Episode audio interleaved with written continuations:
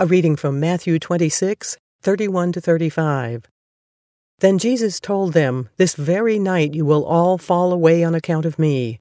For it is written, I will strike the shepherd, and the sheep of the flock will be scattered.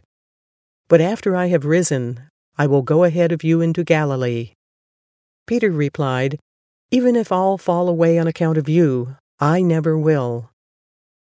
Truly I tell you, Jesus answered, this very night, before the rooster crows, you will disown me three times. But Peter declared, Even if I have to die with you, I will never disown you. And all the other disciples said the same.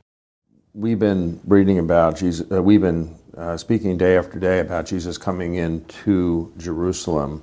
And one of the things that has tied all of these passages together is that Jesus is uh, making prophetic utterances. And once again, um, here we go again with another one where Jesus is saying, shortly after the our last supper, after our supper together, uh, after celebrating the uh, Passover dinner, uh, where we all are together, suddenly uh, you are going to run away from me. Hmm. The other thing that um, is worth commenting on is we said this yesterday is that Peter makes this exclamation of total faithfulness, and Jesus says no. And the, even the others who have uh, followed Peter in this uh, will actually turn and, and leave Jesus to his captors. Yeah, it's almost incomprehensible at this moment. So you're having your highlight meal of the year, which is this Passover meal, which is celebrating your history as a people and God's working in your life. And you're laying around the table, and we're told that you know Jesus leans his head back against one of the disciples, and there's this there's a sense of comfort. I mean, this is a this is the boys all being together. I, I only could liken it to is you're sitting around Christmas morning and you're passing gifts out to all the family. Everyone's happy because there's that sense of shared um, giving and everything else. Doesn't matter how you've fought all year long, this is kind of a good moment. And then in the middle of it, Jesus says, You're all going to abandon me real soon.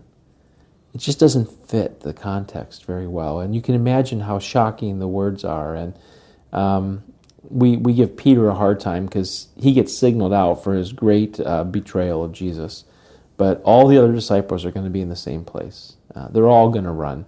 Only John's going to be found near the cross uh, at the time of crucifixion. Others are at a distance. And so um, there's really a shocking sense that's really coming through this text at this point.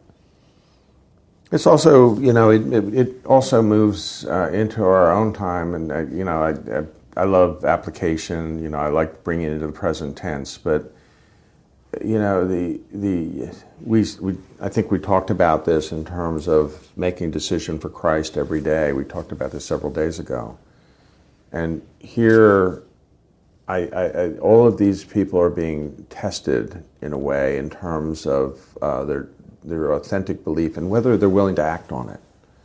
And acting on it is actually life threatening. I mean, that's what they that's they're sort of denying the fear that has to be there and then the test comes, and they're all found wanting. And it's easy to stand in judgment of them. But I think we have to look at ourselves too and see if our love of Jesus Christ and all the things he represents in our lives and all the blessings he has, has showered upon us through grace, uh, at, the, at the moment, the crucial moment, will we, will we be steadfast? Will we stand with him? Well, the reality is, I'm found wanting every day. And so there's no way I can look back on them with their situation. Uh, actually, there should be more sense of condemnation to me because I get to know the end of the story. Mm. I get to know about resurrection and I get to see the historical playing out of this. Uh, and so this story just stands in my face and says, Chuck, will you um, be bold for Christ or will you betray him in the, in the key moments of life?